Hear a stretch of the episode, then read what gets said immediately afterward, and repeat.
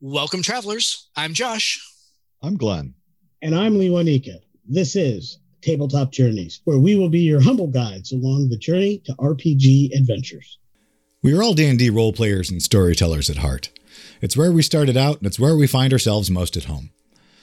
So here in our main podcast episodes, we discuss the core rules, how to use them as written, and how to homebrew your own content to get the most out of your story. Because detailed settings, heroic characters, vibrant N P Cs, and a focus on story over rules is what makes a campaign legendary.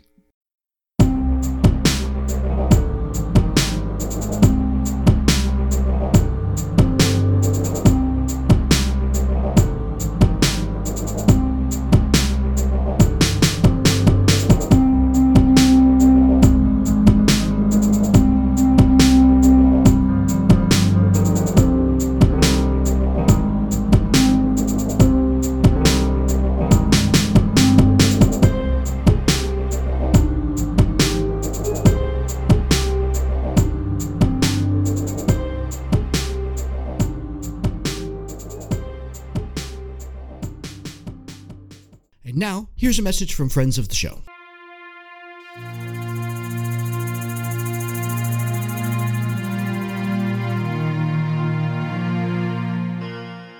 In a world headed for disaster, five strangers with mysterious pasts are thrown together by the winds of fate to try to stop the unseen forces that threaten to destroy their world.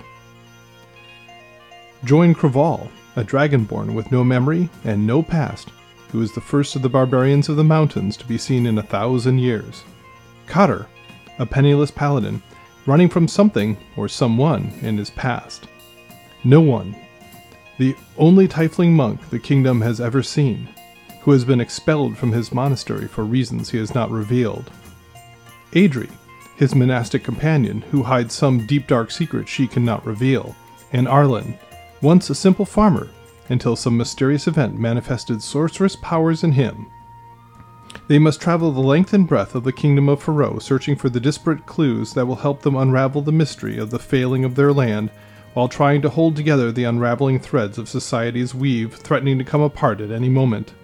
They will have to battle nature, plague, politics, and even the forces of the underworld, as they attempt to discover and defeat whoever, or whatever, is attempting to poison their world and throw it into chaos.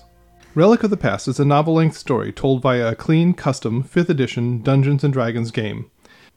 Find us on iTunes, Google Play, or wherever fine podcasts are found, and at pool media dot podbean dot com. Welcome, everybody, to tonight's episode. I am once again joined on a delightful Wednesday evening, which is a little unusual for us tonight, but by my two illustrious cohorts, Juanica and Glenn. Good evening, gentlemen. How are we doing tonight? I'm doing excellent. I'm ready to jump in. This is a topic we've tossed around, talked about, teased for many, many, many months, and I'm really anxious to kind of dig in and really talk about the techniques in some detail and provide some methods for storytellers yeah. and players alike to interact with the prospect. Yeah, I love it. We haven't even said what the show is about tonight yet, and you're already saying how we're how we're going to use it. It's fantastic. It's like a it's a that's a preview, ladies and gentlemen. I love yeah. that. So, Mister Myers, how about you this evening? You know, it's been uh. A pretty actually awesome frickin' day. So glad to be good. Here. This should be a good, good. time.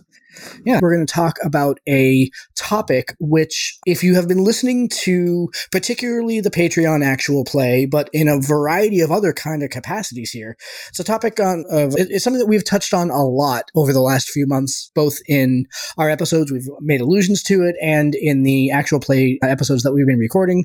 But tonight we're going to be talking about collaborative world building. We're going to, we're going to a lot of kind of actionable intel about how to. For you know, for storytellers out there, how to bring collaborative world building into your game. There are a variety of ways that you can go ahead and do that. It it is a it is a an, an onion of a topic. It really is, because you can. There are ways that you can go all in and use a, a campaign style that is highly collaborative world world built or or collaborative with your with your players. And there's also ways that you can introduce it very lightly so that you almost can't even tell that it's there. I think most of the storytellers out there are going to hear some of these tips and, and tricks and say to themselves, oh, I'm already doing that, without realizing that it fits under the umbrella of uh, of collaborative role play. And the other thing that'll be nice is that I know that when we first started, in particular with the Patreon Actual Play, and when I was running that with a, with my very, very collaborative style, I know Monika and Glenn, both of you said that that was something new, that you hadn't done a lot of that before. I'm, I'm really going to be interested to hear sort of from a player point of view how to roll with it, because it is definitely, and uh, Glenn uh, kind of touched on this a, li- a little bit, not recently, but in the past we've touched touched on this about how, you know, it can sometimes be a little intimidating for a player if if they're not used to kind of taking the reins of a game to all of a sudden be thrust into, oh, crap, I now need to go, I'm coming up with things. Now, what if I get it wrong? So to, right. Tell us a little bit about your experience from, from the from the player side. Let's let's start there tonight and kind of, I don't know, how how did how did you feel about it? How did you feel it was managed? And how do you how do you sort of uh, prepare yourself for for diving into kind of that that sort of gameplay? Okay. Most of the time that I've been playing and most of the games that I've played in that I've run prior to, I'd say the last year or so is when I've really been getting exposed to a lot of collaborative world building. There's always been some, you know, and it was done kind of like we were sa- you were saying a minute ago, where it was kind of being worked in and people didn't completely realize, you know, like when you're blending in pieces of backgrounds and things to help flesh out the world, the party, and the, and the area, you're doing some collaborative world building already. But this year, between the Candlekeep game, where from the player's perspective, I mean, I was a little flat-footed. I'd been slightly prepared by uh, a game of Spire that I play with one of our Patreons, which does, and, and she does a lot of collaborative whole situational scenes. So I'd had a little bit, a little bit of, uh, I'd had my teeth cut a little bit on that first before I hit yours. But for anybody who hasn't seen or listened to that first Candlekeep, the way that he brought us all together was he had each person, while we were on this carriage ride, going from point A to point B. And this wasn't even specifically in the module, beyond the fact that the carriage is important. And he had he had a, a roll table, and each one of us rolled a die, and whatever it landed on on the roll table, we had to come up with something based on the result that Josh had written down. And it was kind of awesome. I mean, it was a whole yeah. lot of fun. We'd already kind of gone a little bit collaborative with a tea party all on our very own before that even happened. But when the storyteller turns to you and says some form of major calamity or natural natural disaster happens right outside of the carriage, what do you see? And and you're like, oh, yeah, for a second. But I, I rose to the challenge and I love it. Yeah. Um, but you're not wrong. There are players who who find that very intimidating, and not just to the point of they'll get used to it, but like, don't put me on the spot like that. Yeah, yeah. You know, so you got to know your players a little bit, but again, you know, you know your players, throw it out to them. It's, it can be a blast, and you never know which way the game's going to go. Yeah. Later in the second Candlekeep, since we're talking about the player's perspective and tooting Josh's horn, we're all sitting around a campfire. This is one of my favorites, yeah. And uh, again, he's got his table, and he's having us roll and say something that we saw uh, or that had to do with the campfire. I think he makes a separate table for different Correct. Games. Yeah, I have um, I have a bunch of different ones. Yeah, we'll, and we'll get into that in a minute, but yeah. So one of them was, you know, campfire story was from one person, and they told a story of where something that was a horror story. It was Kess that was telling a story about werewolves. Yeah. Was, and then uh, later, Sprocket, my character, got, you see something in the darkness, you know, what is it? So Sprocket decides it's a were-bear hiding behind somebody. uh, but it turns out it was were-rats, because that's were-rats. actually what was written yeah. in the module. Yeah. So it was hysterical that it just happened to play out yeah. that way, but it was it was so hot. If if I can glom onto that for just a second, that is honestly, uh, and we may even, I may even drop that a clip from that into this episode, because really that is sort of the pinnacle of starting a collaborative world building role play session or section of a game, right? And really, as the storyteller, having no idea what you're going to come up with, right? And having it mesh exactly where I wanted the game to go, or where the game was going to go. Not even where I wanted it, because we were still firmly into running the Candlekeep Mysteries at the time. And so mm-hmm. I knew that there was going to be this attack from these were-rats. I had no idea how we were going to get there. I just figured that, you know, you guys would have your stories, and then they would attack, and everything would be great. But the way that the narrative thread wove its way, you know, from Cass telling the story to then Sprocket getting scared of the ghost story, and and and uh, Simeon being on the fence post and not really, not really, you know, thinking that Sprocket's just being Sprocket and he's scared, you know, that kind of thing. The way that it all wove together, that's exactly what you want from a from a collaborative world building session. Since we're on Candlekeep and you said Simeon, I have to give Lee side props on this. But just so you're aware, Lee, when Trish and I go hiking, which we do all the time, when we can't decide which way to go, we go left and we call it the Simeon method. Just like actively on the trail in the woods, we say this out loud. Well, excellent. We're going to give uh, thanks to Marty and D C Comics for that one, because I stole that from a um, comic book that featured Dick Grayson and Wally West, Nightwing and Flash, and their particular little side adventure that they did. It was like a one shot. And Marty is a huge Wally West fan, and I'm a huge Dick Grayson fan. And our friendship is really built very closely along those lines. And we we loved that scene. Like, we both read it kind of separately, and we both mentioned the fact that that was like our favorite scene in the book. And that's where that method was born. Other games that I've gotten into have featured it pretty heavily as well. It hasn't come out yet, I don't think.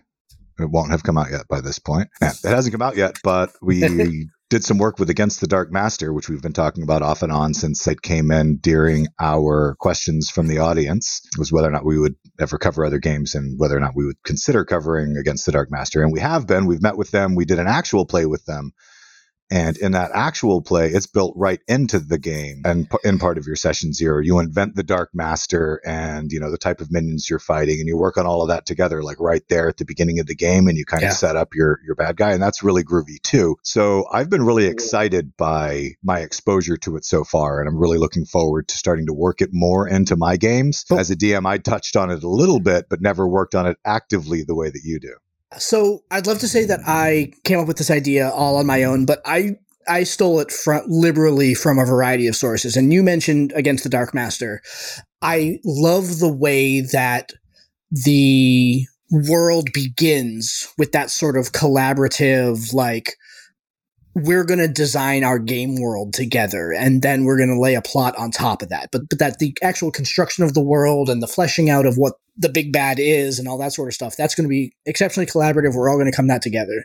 We're all going to come together to go ahead and do that, you know? So that's sort of structural right from the get-go. And, you know, other systems that have things like that, you know, like Fate is another system that does a lot like that. What I've been doing with Candlekeep is probably closer to like what they do with Powered by the Apocalypse, where like, so we see that when we've talked about the real thing, actual play that'll be coming out in February, the, the collaborative world building is very narrative, right? It's like, as your character learns things, the things that your character is learning are driven by you, the player, as opposed to the storyteller kind of telling you where they are. And so, Luminique, it sounds like the, when we were talking kind of in pre-show, the, the collaborative building that you do with your players sounds closer to kind of the structural one that we did with Against the Dark Master, where it's kind of from the beginning. I know you said that you do some kind of throughout the game and stuff like that too, but talk a little bit about your process. How do you introduce it? I will start with the given that I've never called it collaborative world building. And since we started this podcast and you've gone into detail about it, I played in games at your table largely for the first time since we started this podcast, where that became yeah, yeah. a thing. Most of what I've done was borrow techniques from World of Darkness, in that players kind of make things up. Like, you make up your character, you have a general background, which is decided between you and the storyteller, or if you're handed a character. But most of the details you as a player get to decide. So I've really just borrowed those techniques and put them at a uh, in a tabletop setting. So, like, when it comes to backgrounds, the players are, if I'm doing a five E game, they're going to pick a five E background. And the example I have that comes to mind is one that was in my one of my ongoing games. And a player wanted to use a background that's in D and D Beyond for us. I believe it's a homebrew one or some some weird alternate thing. It's not in one of the official books, but it's called the uh, Criminal Scion. Basically, it's like you're going to be part of a thieves guild, but you're like the child of like the leadership of this criminal organization. I would liken it to Michael Corleone in the early parts of Godfather one. You're the child of the mobster, right? And you have these benefits. You can either be a guy who's in the family and actively pursuing family business, You can be the black sheep who's out of the family, maybe not working against, but certainly not working f- towards the family goals. And there are different things that come up mechanically with that background. I had a player who wanted that. Like, of all the things, like, she chose that. She was playing a character who happens to be ma- uh, male-gendered. But the, the idea was that was very cool to her. Now, that was not a Thieves Guild that I had built for the game. She was coming into the game in the second tier that we were playing. So I said, if that's what you want, that's what you're going to get. So I said, you're not going to be where the game started, but we are headed to this new area. So it was fresh territory. So I put this more traditional Thieves Guild, very different than what I had been dealing with previously, there. They were the guild power in that town. And I set this up. And then she's playing a Tabaxi. So I'm like, I'm going to have this run by Tabaxi. And the name of the organization was the Cat's Paw. And they nice. basically were the criminal underbelly. They were the power. And and as we built out this concept, she's like, well, I don't want to be against the family. I want to follow the rules, know all the secret handshakes, but I want to have a brother who's threatened by me, who's supposed to be the heir apparent, like her older brother. And she came up with all of that. Like, I didn't. And I'm like, ooh, this is narratively juicy. This is really good stuff. So then I build that in, and when we come there, when we, whenever she interacts with them, I add a new layer, and it's all informed by things that she wanted to do. She's like, well, I wanted to also be a sailor. She's playing a swashbuckler uh, rogue, and I'm like, okay, so she does all these things. It's a port town, and it they have some influence on the docks. All these things were basically came from this player building this background. And that's kind of what I do. Player gives me a background. I work it into the fabric of the world. And I can, to Glenn's point, to our point about sometimes this stuff can be daunting for newer players or players who aren't mm-hmm. comfortable with this.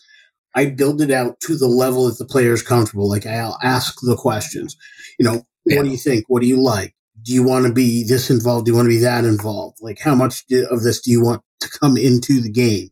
And it lets me yep. know how much to play up on it. You know, I've got some players who just want stuff like that to be just what it is in five E. Straight up background, throw you some mechanics. If that's what you want, that's what you get. But if you're really into the story, I'm going to give you that. I want to also call out one thing. The player in question, this young person is seventeen years old, and when she first came up with these concepts, she was fifteen at the time. This is a young person who's developing these deep story ideas, and it's one of the things I love about that game. I have several young people, three, te- three teenagers actually are part of that game, and it's amazing the kind of background that they bring to the events. Nice. That's the thing that I love most about about having a collaborative storytelling style, right? It is it's a great tool to highlight players who want to emphasize the role-playing tier of our game, right? Regardless of what game you're playing, regardless of what system you're playing or anything like that. If you've got players that want to to want to hit the role-playing tier more, taking the stuff that they give you when they write up their character and weaving it into the fabric of your game is really, really the it, it's a great way to, to to focus on that and to highlight that, highlight what they're putting into the characters. You know, I mm-hmm. I, I kind of I've likened it before to to storytelling stock options. By giving up part of the game, or the the creation of the game to your players, you're telling your players that you're investing in them a little bit, right? That you are, that you really want it, that you want to invite them into the table, not just to sit at it, right? You actually want them to be part of the entire thing. If they want to role play more, and if they want to focus on that, or if they, even if they don't know that they want to, if they, if they've never done that before, giving them those chops, but it's going to make the game better for them. It's going to bring them in more. It's going to immerse them more if they feel like the thing that they spent a lot of time on is woven into the storyline, you know? It's why, rather than kind of how I do like individual sessions, when I'm starting a game for the first time, the first thing that I want is I want to know who the characters are that are coming in. Like, I'm, I might have some general plot ideas about kind of what what's the story that I want to tell or anything like or everything like that. But the specifics are not nailed down until I know the characters that are there. And that is that's a really important part of my process, is making sure that the players and the characters that they create have their individual representation. When I was researching for the show here, there's a, there's a quote that I saw that really sums up kind of how I feel about it. And it's, you know, the storyteller's job at the table is not to show the players that they're special, creative, or clever. The job of the storyteller is to show the players that they're special and that they're creative and that they're clever. You know, it flips yeah. the script a little bit. Now, I'm not, I'm not the only one that's supposed to be creative at the table. It's supposed to be, right. it's supposed to be interactive. And that's one of the things that it can really do, is take some of the pressure for having to create everything off of the storyteller. It can create an ongoing scene in the game that the storyteller didn't have to come up with, doesn't have yeah. to specifically run. Um, it, it and it'll create more buy-in from your players too. I think that as a player playing in a game that it, with a storyteller who worked as hard as you do for collaborative world building, I feel like that would make my game less likely to implode, because we've all had that happen. You get your you get yeah. a good game going. It makes it, you know, a couple of levels. Maybe you make it through a tier, and then something happens and it just peters out. But when you yeah. if you can keep everybody engaged and excited like that, it can help keep it going. Yep, for sure. Well, nothing for nothing. The the, the goal of the storyteller should be immersion. You want yep. people to feel active and participatory in your campaign world. And the easiest way for them to do that is if they built part of your campaign world, because now it's not your baby, it's your collective group's baby. It is, everybody has a piece. So that particular player, ha- every time they're in this town or near this town, their buy-in. If I want to have a MacGuffin because I'm having a hard time figuring out how to get people to buy in, have the threat be that person's town. That's where her brother is, her father is, her organization. That's where she plans the character. He plans to retire. That buy-in is built in, and it's there because the player put it there. We've got another character yeah. who has taken over an area, become, got, gotten a lordship, has built a keep, has people that are actively pursuing goals there outside of the adventure stuff. Yep. Down the road, I want to have him, that player involved. It's involve his area. You know, when the group says things are going bad and we don't have enough people to do this, this player's like, I'll have my army march. And his army marches, and now the player characters can focus on the adventure goal because the periphery damage is mitigated because now this other thing comes in, which goes to a point I planned on making later, but I'll make it here. Whatever you're doing for collaborative world, world building, make sure you as a storyteller provide those in-game and tangible rewards. And I don't mean like you get a magic item, but I mean make the bonus. If you had your town yeah. about to be raised, and you've got a player who built up this relationship through collaborative world building with the town guard, and they have better morale or whatever, make sure you display that. You got to make sure that is seen in the narrative, in the actual activities. Give them some kind of mechanical benefit. Hey, the guards that you were friends with, they all get uh, advantage on morale checks because they're your guys. They're your people. So it, it's funny, you, I know, and again, this this sort of touches on when we talked about the, the magic items episode, about kind of how we integrate magic items into our games and everything like that. I have absolutely used collaborative world building to introduce magic items into the game previously. And I've done it in a couple of different ways. Sometimes it's as simple, you know, because I also tend to use extraordinary success and extraordinary failure. So yeah. ones and twenties always have some other meaning beyond kind of, do I succeed on the check? They always, always, always, every single time, capital A always, always, always, always, right? Always, always. And s- always, always, right? And so that include that includes when I'm having you roll a d twenty for collaborative world building. If there have been times, and we've seen this in Candlekeep, where, you know, characters will roll a natural one on their collaborative world building roll, and their prompt is normally like, hey, as you're setting up camp, you find a ring in the dirt. Now, finding a ring when you roll a one is generally different than finding a ring when you roll a twenty. And so that's one way that I kind of introduce magical items in that way, you know, because I mean, I also have mad love for cursed items, right? Let's be honest. So rolling a one and finding the ring that talks to you, or in my other session, the we were at a campsite, and the a, a dwarf character found found a, basically a rusty knife when he was setting up camp. And the rusty knife is a spoiler alert, it's a it's a cursed weapon that he is convinced is this relic weapon of dwarven kind, like of the of of history. And it's really it's like a rusty knife. I mean, he's getting tetanus more than anything else by by wielding it. But he doesn't want to let it go. He's convinced that it's a relic weapon. Now the rest of the party's like, crap, the dwarf is convinced that this weapon is special. We don't really know enough about dwarven weaponry to know if he's right. But he's convinced that it is, and he won't put it down. And so now they're, they're starting to put together that whether or not the knife is actually good or not, right? And so it, it that's the one thing is that, you know, we'll probably have a whole episode about critical success and critical failures anyway. But, you know, knowing, you know, the player knows that they rolled a one, but the character can't know that they rolled a one in that kind of situation, right? So that's one way that I've definitely introduced magic weapons before, is kind of as a as a reward or a penalty for a one or a twenty. But the other thing that I have collaborative world building stuff for is when I want to introduce a magic item, allowing players to roll about how their character interacts with that item. What is it? You know, how do they find it? Why do they find it? That kind of thing. There's there's these are sometimes these are sometimes tables that have a little bit more nuance to them, and and the options have to be like more more specific. Just in general, they can't be quite so open, because you still are like, hey, you find a knife leaning against the wall, or buried in a stone, you know, how you find a ring buried in a wall, how did it get there, you know, those sorts of things. So sometimes they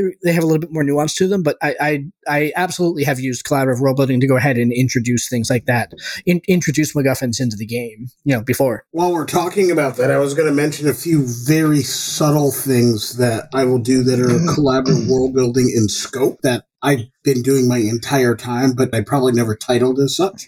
Basically, during combat, it's allowing players to feel narratively strong enough to describe how they dispatch an enemy.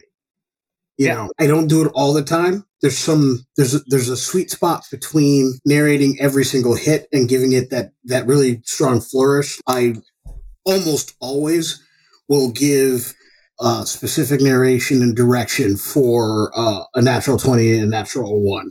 You know, yep. You did this, you flourish great, or, you know, a fifteen yep. or a five is a miss, but a twenty and a one is a hit or abject failure in some fashion. Um, yeah, exactly. Yeah. You know, that type of thing is something I do in combat.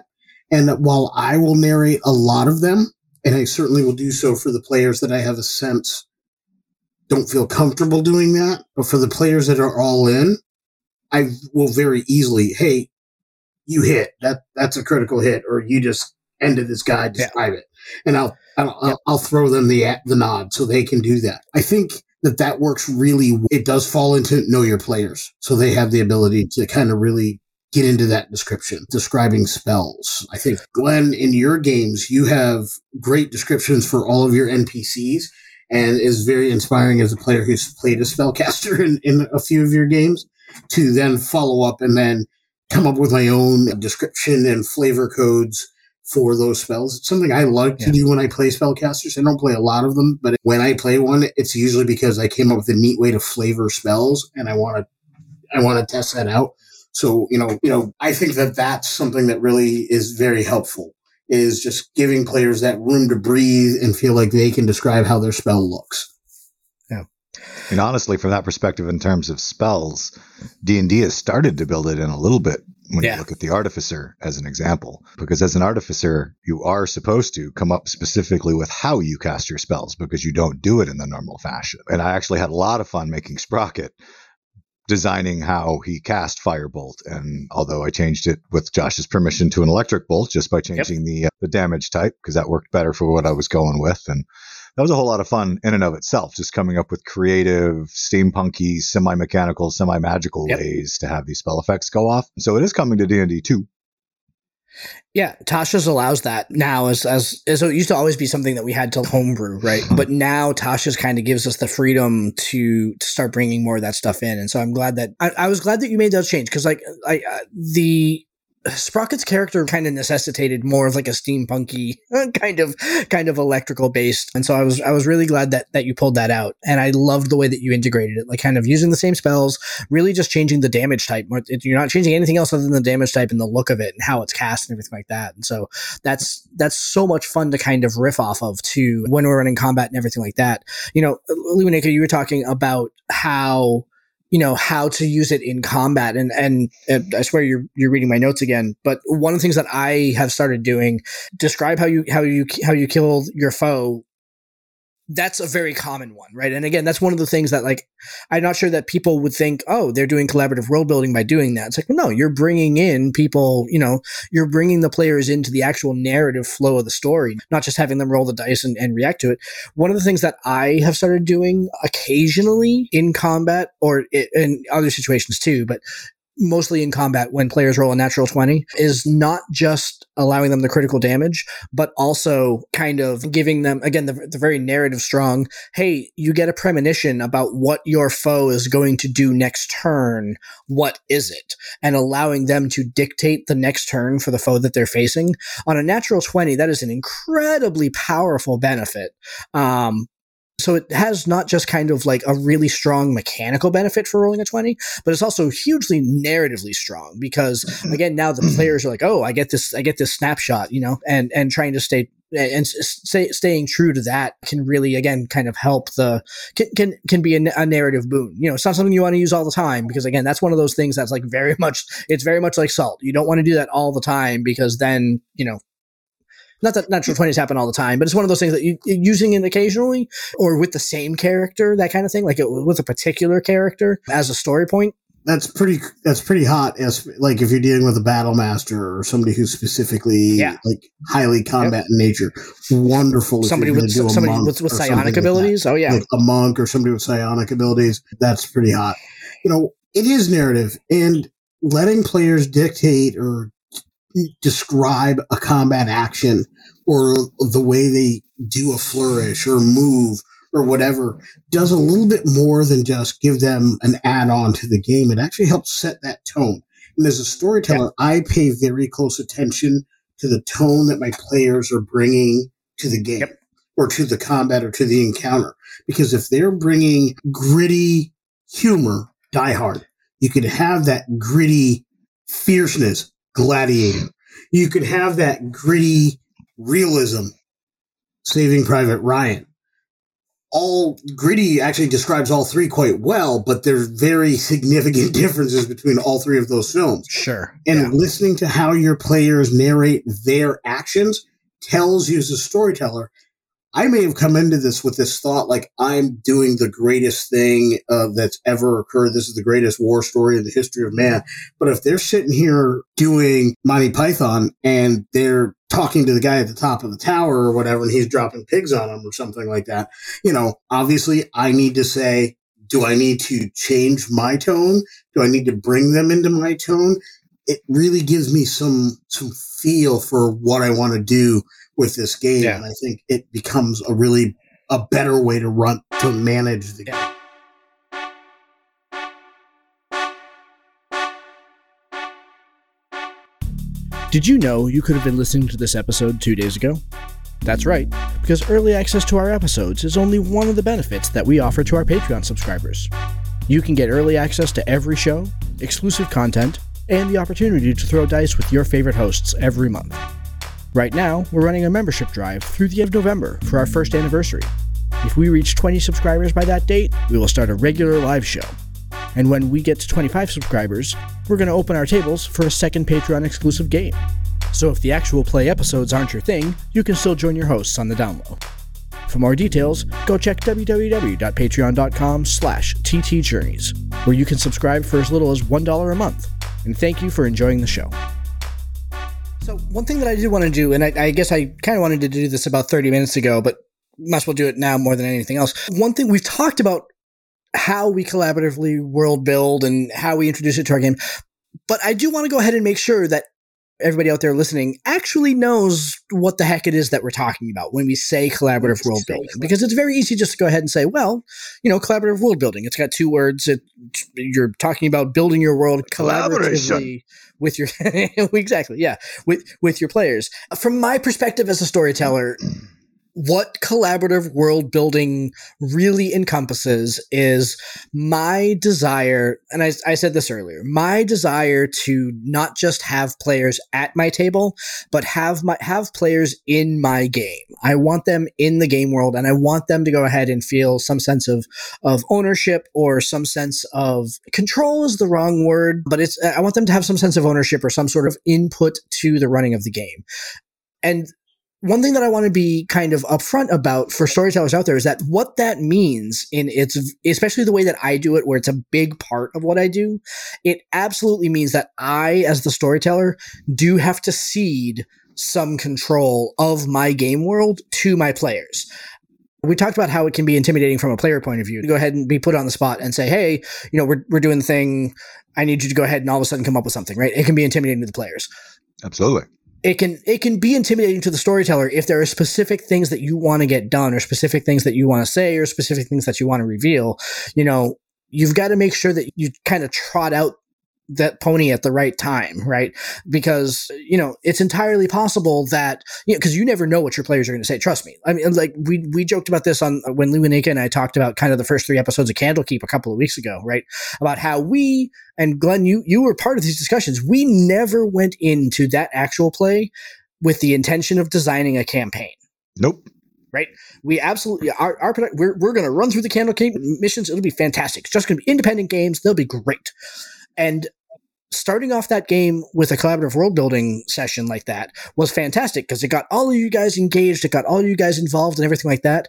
And then thirty minutes into our first episode, we were in a campaign, because all of a sudden there was this village and it was on fire, and there was a guy that needed help, and there was all this all this stuff started happening, and it's like, well, now we're in a campaign. That's definitely the side effect of of, of a collaborative world building, is that it's designed to go ahead and get players caring about all the stuff that's happening kind of away from uh, the stuff that's happening directly at the table, right? So to get them in, get them caring about what's happening off in the distance, to get them caring about that tree over there, to get them caring about the animal that they see in the underbrush, that kind of thing.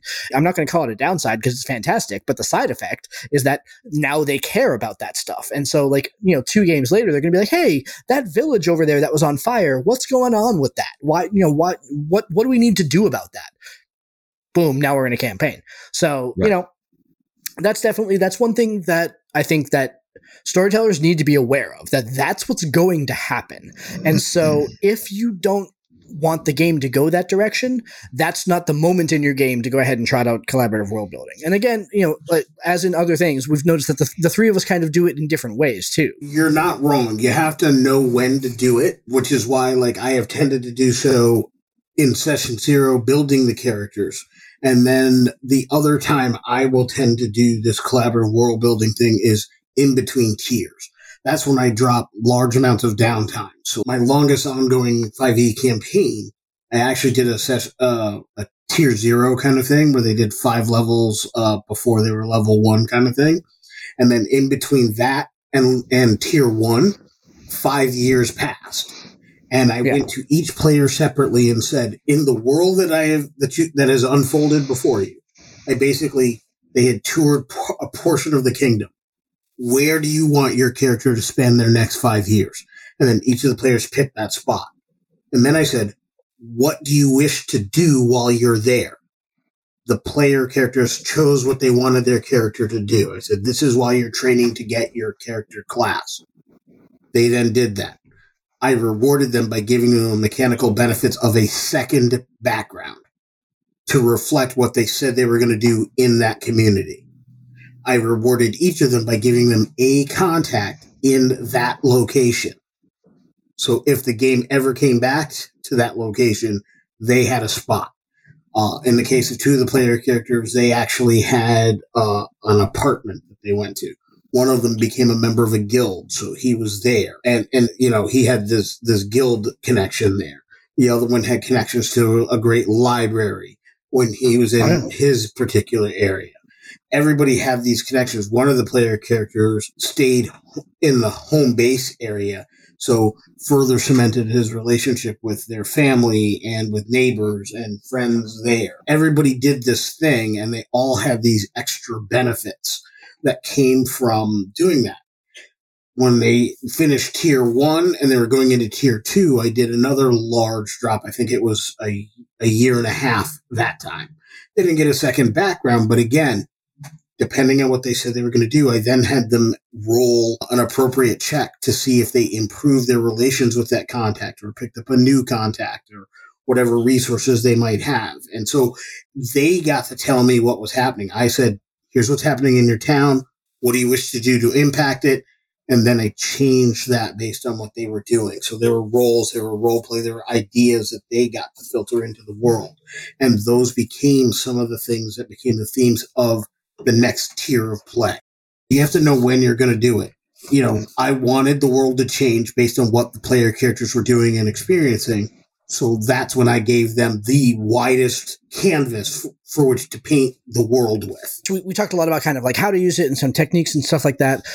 We're going to go ahead and go a little bit even further than that. The one thing that I'm working on at the moment that we're recording this and, and should be done by the time this episode airs is I've got all these roll tables that I've been building. I am going to be putting them up in, I guess I'm calling it a pamphlet. It's probably going to be, because there's about twelve or thirteen of them at this point. So I'm going to be putting it into, I guess a pamphlet is what I'm going to call it, up on D M's Guild. There'll be the link for that down in the show notes. Please download it, play with it, have fun, enjoy that. But what it's basically going to be is a bunch of D twenty based roll tables and sp- some accompanying magic items that go along with the roll tables, things that I've introduced in that process.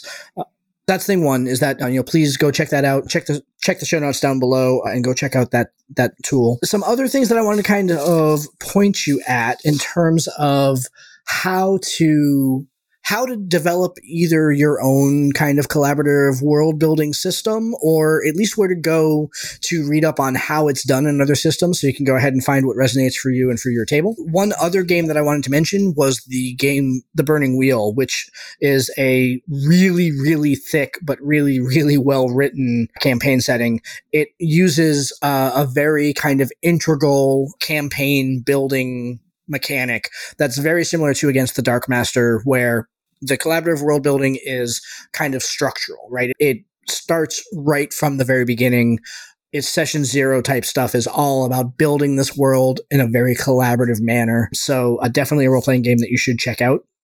And then another one, and this is the, it, the game Kingdom, which is put out by Lame Mage Games. Now, Lame Mage Games has put out a bunch of different games that that have a lot of collaborative role-playing type elements to them. They are largely no G M type games, and so they're they very much are kind of like a narrative flow game anyway, where it's like you've just got players, we're just telling a story together. So they're kind of they're kind of built on that. But like they put on another one called Microscope, which has a lot of things. But the reason why I wanted to talk about Kingdom specifically is that it's kind of the one that has the most specific set of rules, where there is, in any particular situation, you are dealing with stories come to a crossroads, so some sort of decision has to be made, right? Each player has a particular perspective that influences that particular decision, and then there are, the system refers to as touchstones. So could be like an important event that causes the decision to be made, or a particular N P C that's driving the decision, or something like that. And so it's kind of got more concrete,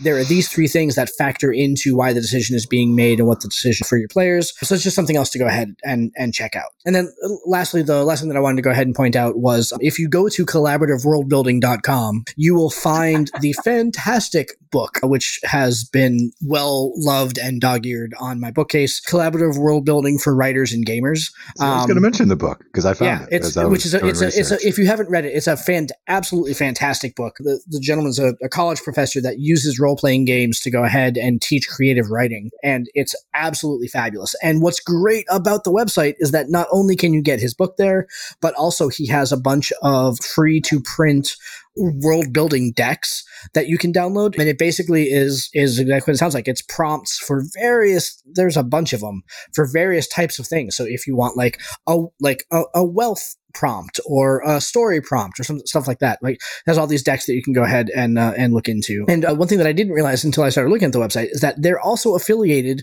with the tool that I use for my homebrew campaign for designing World Anvil. World Anvil, which is a tool that I found kind of independently, and I love it. Now, they are not sponsors of the show. Hashtag Cotter Boys T T J.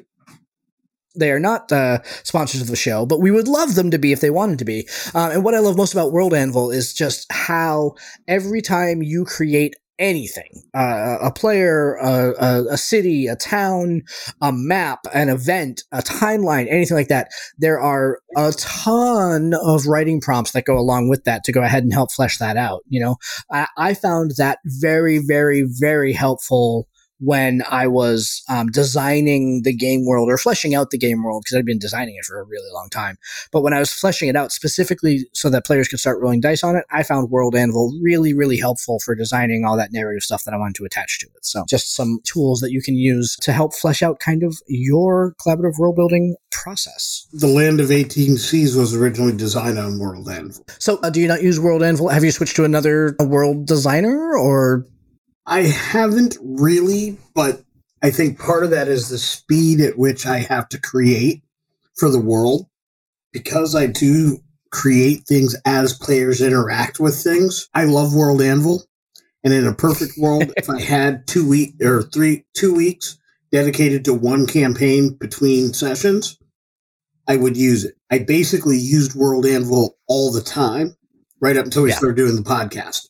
Because it came down to, if I had time to write the thing, I was writing it pretty much in the hour to two hours before the game session. And so my time got really condensed, but I still maintain my my subscription to World Anvil because I do, yep. when I get vacations, take the stuff that I've gotten and I've saved on my Google Drive, and I will add it back. I basically back add to World Anvil because at some point, five years from now, that's going to be the place where I direct people. It's not yeah. built out enough where I would say, I'm going to start a new campaign next week.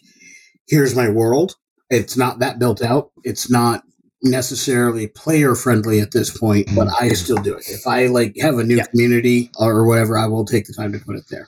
Oh, yeah, no, I, I know exactly what you mean. I mean, with my homebrew campaign um, that I run locally here, after the first session, just to go ahead and show you how collaborative, like, my tables are, even outside of, like, you, if you think what we did at Candlekeep was collaborative, like, that's nothing, like, compared to, like, how my regular sessions go. After the first session, I had five pages of things that needed to be entered into World Anvil, things that they had found in a particular city or people that they had run into, like, all this sort of stuff, five pages worth of notes that needed to be inputted in.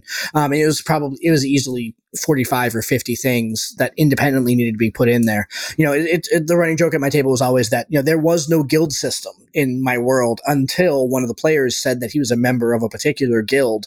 Now, all of a sudden, there's seven guilds and the political interaction between them all and all that sort of stuff. So it's like it, it really it really kind of spirals out of control because that's just kind of the way that I operate.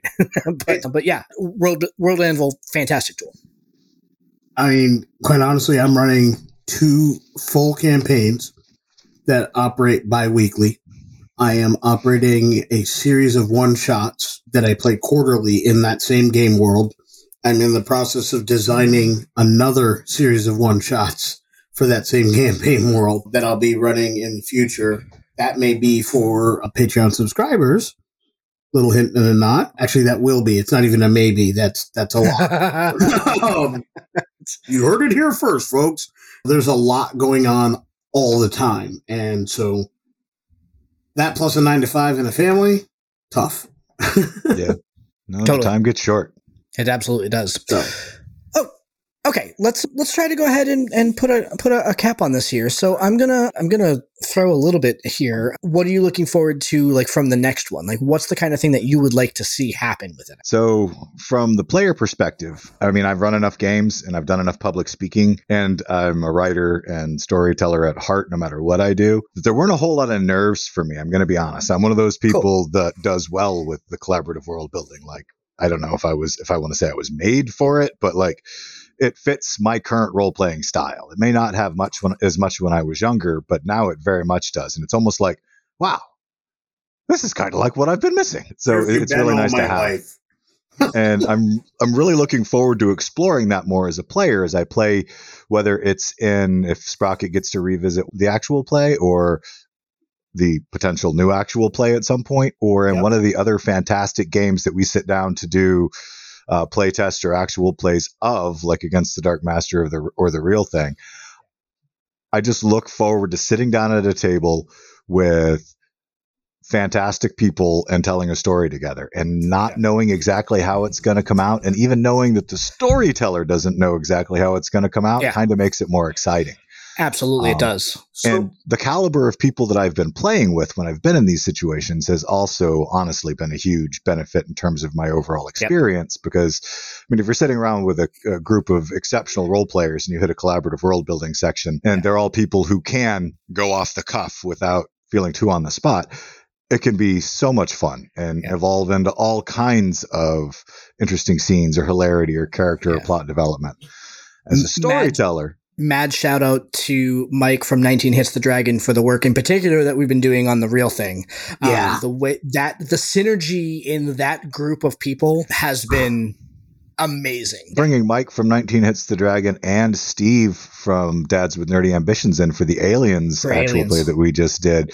I mean, the synergy was there too. It was, it yeah. was really awesome almost from the word go, just the way that we all easiest game I've ever I've ever I've ever ran. It was absolutely yeah it was, I just um, I want to bridge off that for a brief second because a very similar experience to finally getting to throw dice with Danilo when Danilo. we did Against the yep. Dark Master, very that similar was- in that we have this amazing blessing. The people that we've been collaborating with from the different shows are gaming on a level that we've all been looking for for years. The players that have that have joined us, become patrons, and joined us in our actual play that we have on the channel are gaming, again, at a level we've been looking for for years. Me personally, and I know this is a question you asked for Glenn, but I just have to jump in and answer the question. I'm chasing a very specific dragon, Fizbin month, and that dragon is those specific role-playing scenes. I'm chasing that scene, Lerone talking about the the gators. I'm chasing oh. that scene, Lerone crying because his, his best friend is gone and now he's got to watch the captain go. I'm yeah. chasing that scene. You know, I'm, I'm not going to give away the spoiler for the Real Thing, but there's a couple scenes in the Real Thing that I'm literally chasing. But I, I as a role player, and chasing things that are coming from these collaborative world building sessions. Kess talking about the were-ravens, and, and she handed that one off. I believe I came second on that one. And I talked about the love story, and I, or like whatever her story was, I took it to a, lo- a tragic love story piece or what have you. I'm chasing those moments. I live for those moments. And that is feeding this inner child who grew up with a very close friend who has gone on to be a, a very popular actor on um, stage and such. But I watched him go through all of his acting classes. I've got a child who's doing acting classes in high school now. And I see all the notes and the acting prompts. And I'm literally following those acting prompts and bringing them to my game table because it is the thing I never had the personal courage to do. I never got on stage when I was in high school. I was too afraid. I had too much stage fright to do that. I could do it at a role-playing table with Glenn and with other and, and Marty and other close friends, but I could not do it on stage. I am now getting to do that through this game, and I'm loving it. I that is the particular chromatic gem and metallic dragon I am chasing. From the storyteller's perspective, I'm looking forward to trying to bring the collaborative role-playing ideas that I'm learning so much more about as a player to my players and figuring out ways to use it at my table. You know, I'm one of the people that will definitely be looking at your your folio of tables yeah. because I'm curious. I know that they exist, I've, and we've talked about them. You've shown me one, but, you know, seeing a group of them together, I'm, I'm very yeah. curious. I think it'll be a good time.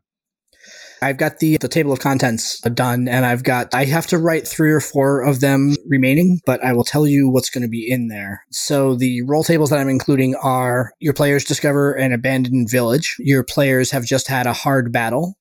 Your players are about to enter a hard battle. Your players are around a campfire. Your players all get childhood memories. This actually, that came from the last Candlekeep. Your characters are traveling through a desert. Uh, your characters are on a long voyage. Your characters are about to meet with nobility for the first time. Your characters are on a mountain path. Your characters are entering a new city for the first time. Your characters are on a futuristic space voyage. That's the one that we use for aliens. And your characters are on a fantastic space voyage. So that's one that's specific for Spelljammer. So nice. I'm looking forward to those. Winika, how about you? So I answered my player perspective one.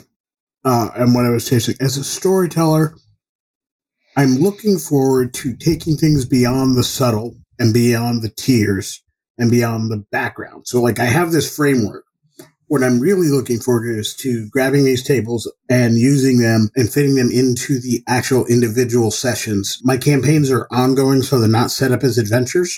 So that should give a lot more room for this to breathe. So I'm really looking forward to that. But even for my one-shot campaigns, the one I have, the one I'm building, or the two I'm building, I'm looking forward to kind of using these to augment the adventure. So, like, to give yeah. something beyond, to make these one-shots seem like a lot more than just, okay, I opened up a pre-printed module and I went from it. Like, I don't want my games to be, even if I've prepared them as a single adventure, to sound like it was a pre-printed p- pamphlet. That's their best use. Yeah. And so I'm really looking forward to taking the tables and integrating. So, like, I already have my campaign frameworks that are designed around this, this concept. I think it will only make what I do richer to add this, the, the specific elements in, in individual sessions. Yeah, because that that's what they're designed to do, right? Storytellers out there, don't don't I don't want to lead you all astray, right? This is going to increase your workload in the moment a little bit, because using the roll tables is one thing, and that's going to help spawn the role play. Your job as a storyteller is twofold when you use them. One, to go ahead and make sure that you don't forget the things that your players have now exposed themselves to and, and opened up with and shared, right? Don't forget them. Make sure you use them. But it's also, if we think about the situation with Sprocket at the campfire after Cass had told the story about the werewolf, right? What made that magical, in my perspective, was not just that all five of you or all six of you had this kind of glommed onto the, sh- the same story. It was that, as a storyteller, I made sure to take that moment, the exact moment that Sprocket convinced, I think it was Illidaz, who was not wearing his armor, to actually look over the fence in the bush and see if there was a werebear there, because Sprocket was so scared. It was either Simeon or Illidaz. I forget who you, who you pestered enough to go ahead and actually look, right? Because he, here's the conceit. The were-rats weren't there until somebody looked for them, right? Mm, of course. Uh, up until up until that point, I mean, they had been surrounding you from a di- from a total other side of the map. And while this is going on, no, I've got them hidden on the storyteller layer of, of Owlbear. And I'm like, okay, well, if they're looking over there for them, guess what? Now they're in the bushes right behind them. That's actually what Sprocket is seeing, right? And so storytellers, don't don't be under any illusions. Collaborative world building in the moment that is happening is going to put you on your toes. The magic happens when you weave together the threads that your players are giving you. Don't just leave them hanging, because otherwise that's not going to be memorable. You got to weave them in. You got to make them real, make them a thing. And that that's your job as the storyteller in, in this, right? You're already ceding control of the of the narrative to your players. Make it worth their effort to go ahead and, and do that. Make sure that you reward them for that. Immersion is a two-way street. You want Absolutely. your players to yep. be immersed in the world, and, and you're using collaborative world building to do that. Well, guess what? While you're doing that, you have to be immersed as well, and you yep. have to follow that. The art of improv is yes and. It's the handoff. Exactly, exactly, but exactly. That handoff also comes back to the storyteller, and if you don't do your part of that, everything stops. And whatever whatever gain you were about to get stops there, as opposed to yep. being amplified into something that's truly memorable or legendary. We hope that you enjoyed this episode. Obviously something that we've been talking about a lot.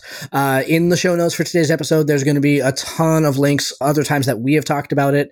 We talked about it on the magic items episode when we had Snapping Dragon Tavern on with him. We talked about, obviously, in the the Patreon I Ps that we've been doing, a bunch of other situations that's come up. So check the show notes. There's a bunch of other material about when we've talked about collaborative world building and how we use it. But more than anything else, you know, we're gonna we're gonna toss it right out there to to our listeners. We want to hear from you on this one too. Like, how are you using collaborative world building? What do you like about collaborative world building? What don't you like about collaborative world building? Let's uh, let's let's get some conversation started about how it makes its way to your table. Tables or, or how this makes it into tables that you're playing at. So, all right, gentlemen, thank you very much. I appreciate uh, you taking your time out as always to go ahead and uh, talk about this. Uh, and everybody out there listening, hope that you enjoyed the episode. We certainly have enjoyed uh, bringing it to you. We're going to have a bunch of end of year content coming up here. We have our, our infamous end of year uh, bloopers episode coming up here soon. That is always a hoot. So it's, it certainly was last year. And uh, now with a full year of content and three hosts, lots of bloopers. I don't think I've had to use the, the the the bleeping slide whistle as much in a particular in one episode than I have with this one. There's a there's a lot of bleeping slide whistle. Here's a shocker for everybody out there. Glenn and I have a filthy sense of humor, and so the stuff that doesn't make it on the radio, really really funny, not fit for people. So that's yeah, a, and some of know. It might not even be fit for bloopers. This has been an absolutely killer twenty twenty-one for the three of us. We will have, at the point that you're listening to this, we will have just crossed our one year anniversary. Great stuff coming for our second year. I'll have to go ahead and say, hope you all have a happy holidays and all that stuff. Hope you had a happy Thanksgiving. So as always, stay tuned. Thank you for joining us. This has been Tabletop Journeys. We would love to hear your feedback on our show today. You can join us at w w w dot t t journeys dot com, where you can subscribe to the blog to leave comments and see all the content that we publish beyond the podcast. And make sure you join our growing online community. You can follow us on Twitter at T T Journeys and join us on Facebook just by searching Tabletop Journeys there. You can also reach us by email at podcast at t t journeys dot com. And if you want to catch early access to our episodes and some of the other benefits we have coming down the pipeline, you can also support our production at patreon dot com slash t t journeys. If you're listening to us on Stitcher, iTunes, Podchaser, Spotify, Audible, or any other podcast platform, we would really appreciate if you would like and subscribe to the podcast. Full episodes come out every week on Saturdays, and every Wednesdays will feature our Side Quest series, where we talk about pretty much anything tabletop-oriented. Thank you all so much for listening and for being a part of our growing community. And in the words of another traveler on our path, we bid you shade and sweet water.